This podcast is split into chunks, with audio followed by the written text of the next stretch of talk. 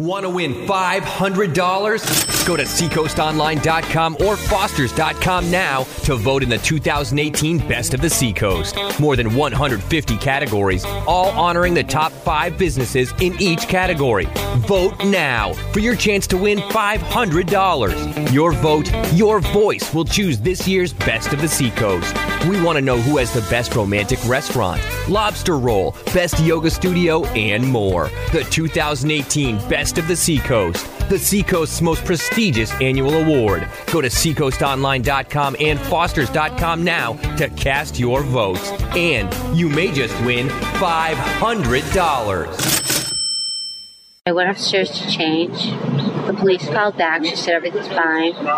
She came upstairs. As I'm changing out of my pajamas, my husband came upstairs with a gun. He shot my daughter. I tried, I moved my head to go towards her, and a bullet went across my face. But then he shot again, and a bullet entered my left temple, shattered my jaw, and now sits in my right shoulder forever else then he shot and killed himself. So it's, uh, I call it my before life and my afterlife, and I find it so important to tell my story to anyone who will listen.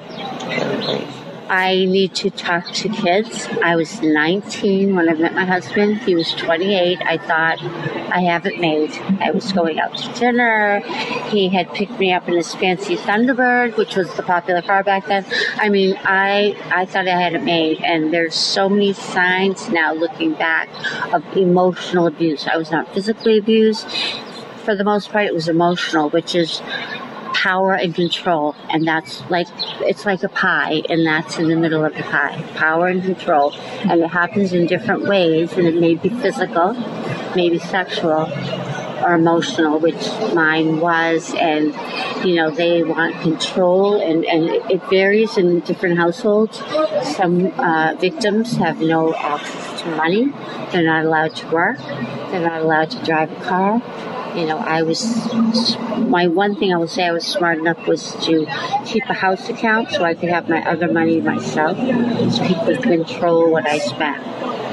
But he controlled me in other ways, and you know, we, he was very social, very funny, but I was I was the butt of every joke. Sort of, they call us like Abbott and Costello. And I knew it wasn't okay, yet you don't you don't know enough and there's a cycle where they're they're it's awful and horrible and it couldn't be much worse and and then then they feel bad so then there's they call it the honeymoon phase where they're nice. So you think it will change and they make you feel it's your fault. So you think if well you know maybe had i done this or that. It's it's a horrible horrible horrible experience but very very common in our society. Not something people want to talk about but I find it is almost in every household. It can be a wife, a husband, you know, uh, children. I talk to kids in high school because I believe it starts then. Think of texting. If you're getting 20 texts, you know, in 20 minutes, where where are you? Who are you go? Who who are you out with? What are you wearing? What time are you going to be back? It's not a good sign. And kids take it. I know there were things that happened, and I thought this guy's crazy about me. No, he wanted control. We had guns in the house. It did not phase me. He was a hunter. And, you know, that was his hobby, so to speak, you know. Uh, he loved hunting and fishing. So we had guns. It, it, it really was nothing. And one year, though, for Christmas, he wanted a Glock. And not knowing about guns, he had retired. He had a good friend from childhood who was a retired police officer that uh, got the Glock. I paid for it. I gave it to him for Christmas, and that's what was used to murder my child. And to shoot me in the head. So now I'm deaf in my left ear and I'm in severe, severe pain for the rest of my life. I can't, uh, without my medication, I would not be able to speak right now. I wouldn't be able to eat. I would be curled up in a ball because the pain is so severe in my jaw. So I tell you, I looked up what Glock is. It is a powerful firearm that's used by police. It's been used in the military and it's said online it's used by law abiding citizens.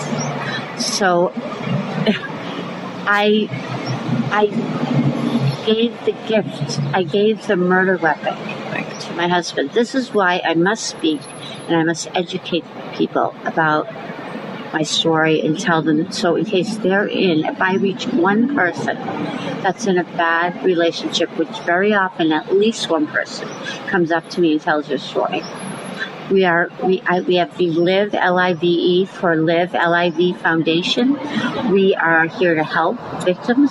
So if they need help getting into a place and they need, you know, maybe first and last month's security deposit because they have no access to money. That's what we're here for. We donate money every year to a shelter in the Middlesex County, um, and I'm open to helping anyone, anywhere. So I thank you so much for letting me talk about my daughter and our foundation and how important it is for people to know about gun safety.